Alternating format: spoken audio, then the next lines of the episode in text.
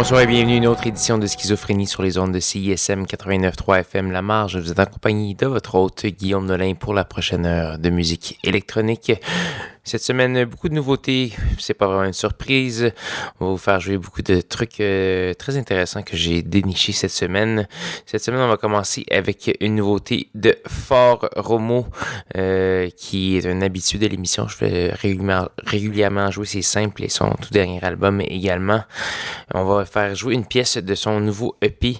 Euh, la pièce s'appelle Saku et le EP s'appelle Fairlight, c'est excellent. Il y a trois versions de Saku et des sous-versions également. Donc, allez voir ça. Très, très bon.